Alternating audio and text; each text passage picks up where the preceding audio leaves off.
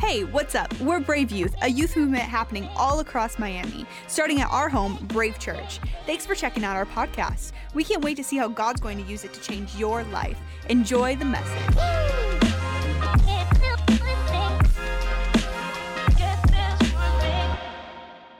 So we're gonna see what happens, but hey, welcome. If you are new here, my name is Pastor Darrison, and um, and we just love making church fun. Okay, we believe that that church should be the most fun place uh, to go on a Wednesday night or a Friday night or a Sunday morning.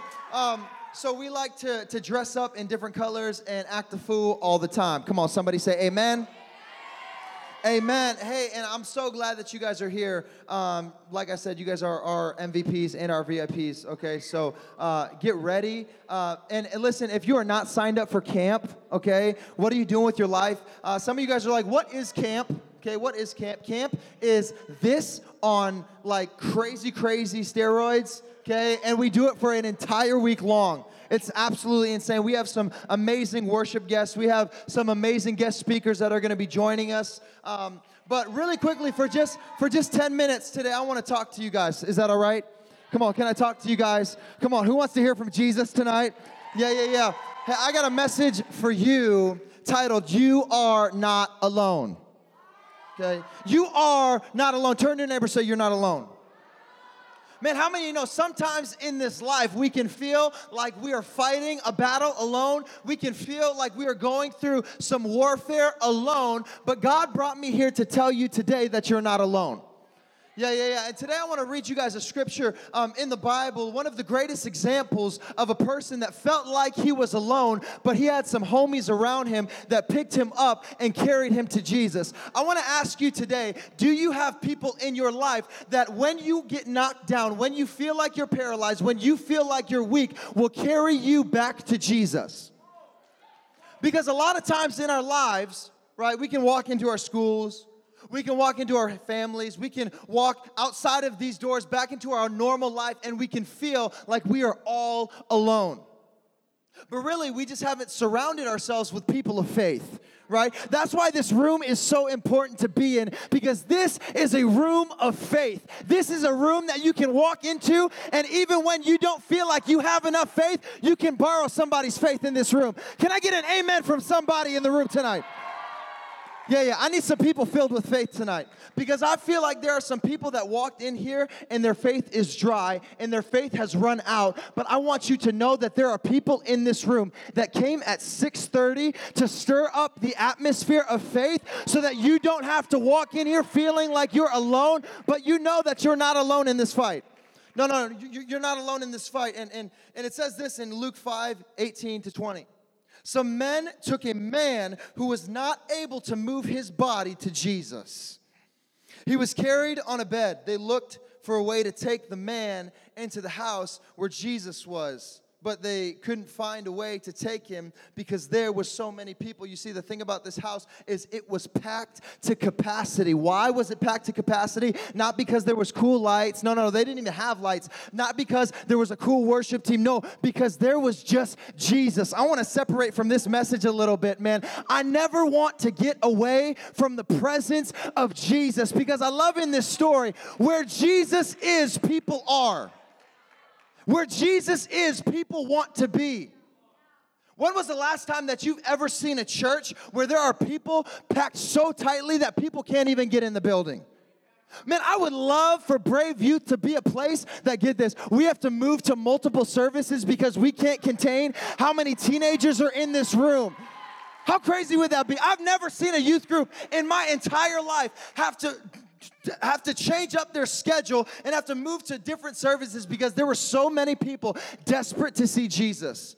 See, that's exactly what's happening in this verse. And, and, and, they couldn't get in because it was packed so tightly. There was no room to move around. How many claustrophobic people are? Raise your hand, raise your hand. Now put it down. All of you guys would be dead, okay? Like you would just die on the floor because it, it was packed that tightly. And so they pick up this man and they try to bring him to Jesus. And I love what they did.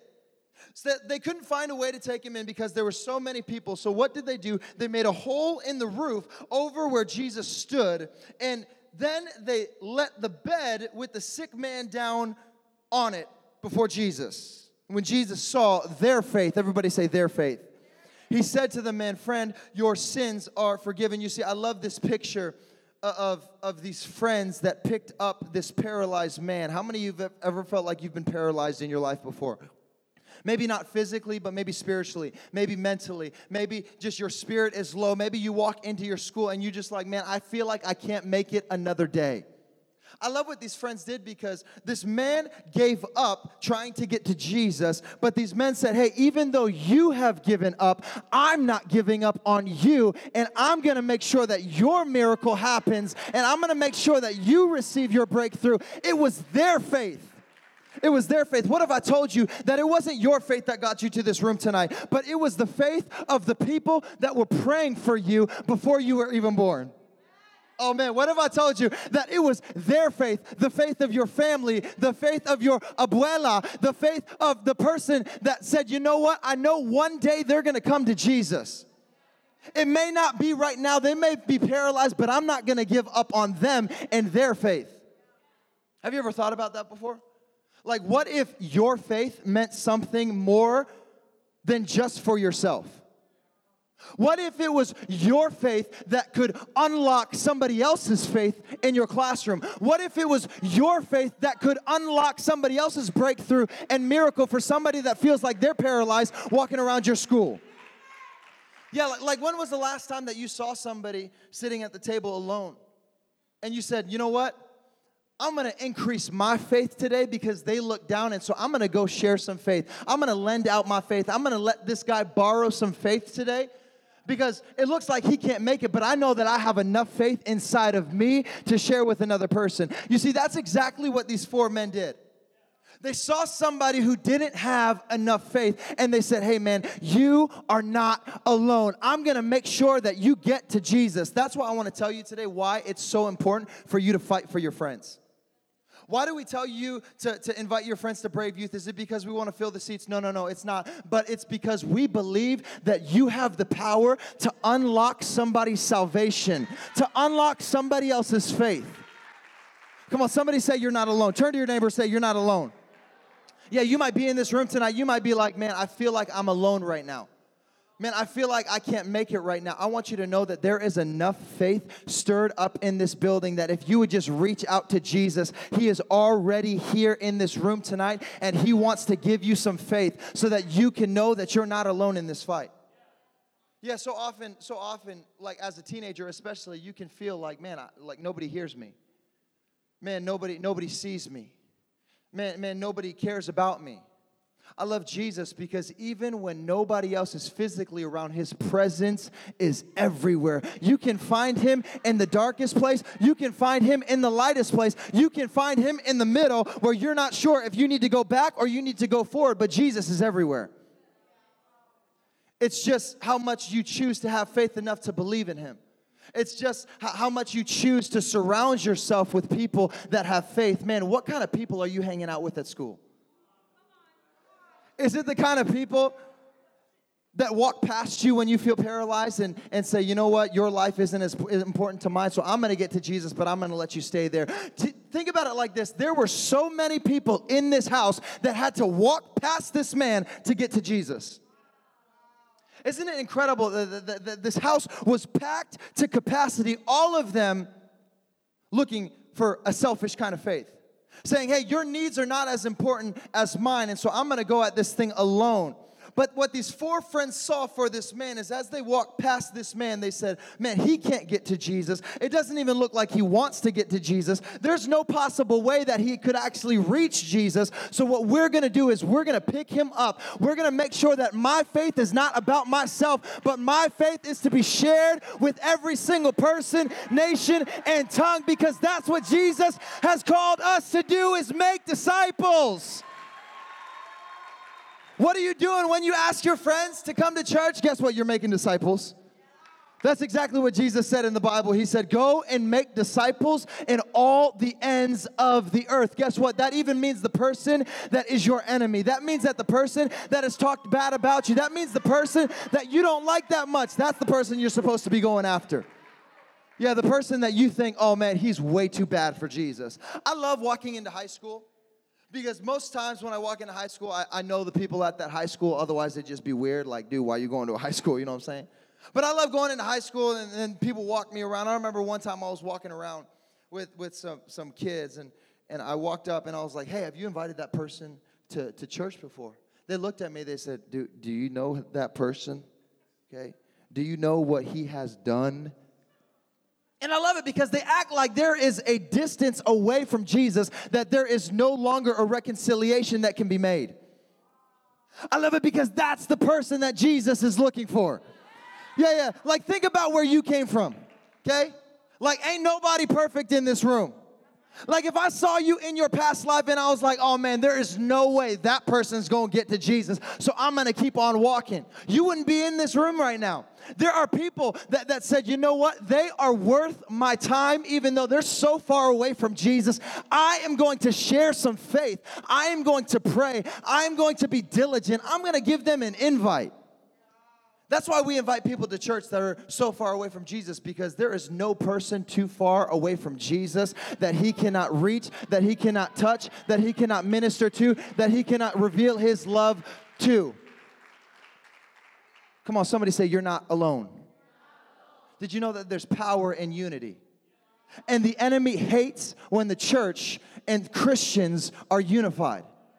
Constantly, he is trying to crush and crumble the unity of people in this room. I came to tell you that in unity, there is power. In unity, there is hope. And in unity, there is authority that cannot be broken by any devil or enemy or stronghold or war or battle. No, no, no. Because when we are unified, all of a sudden, there's nothing that we cannot do.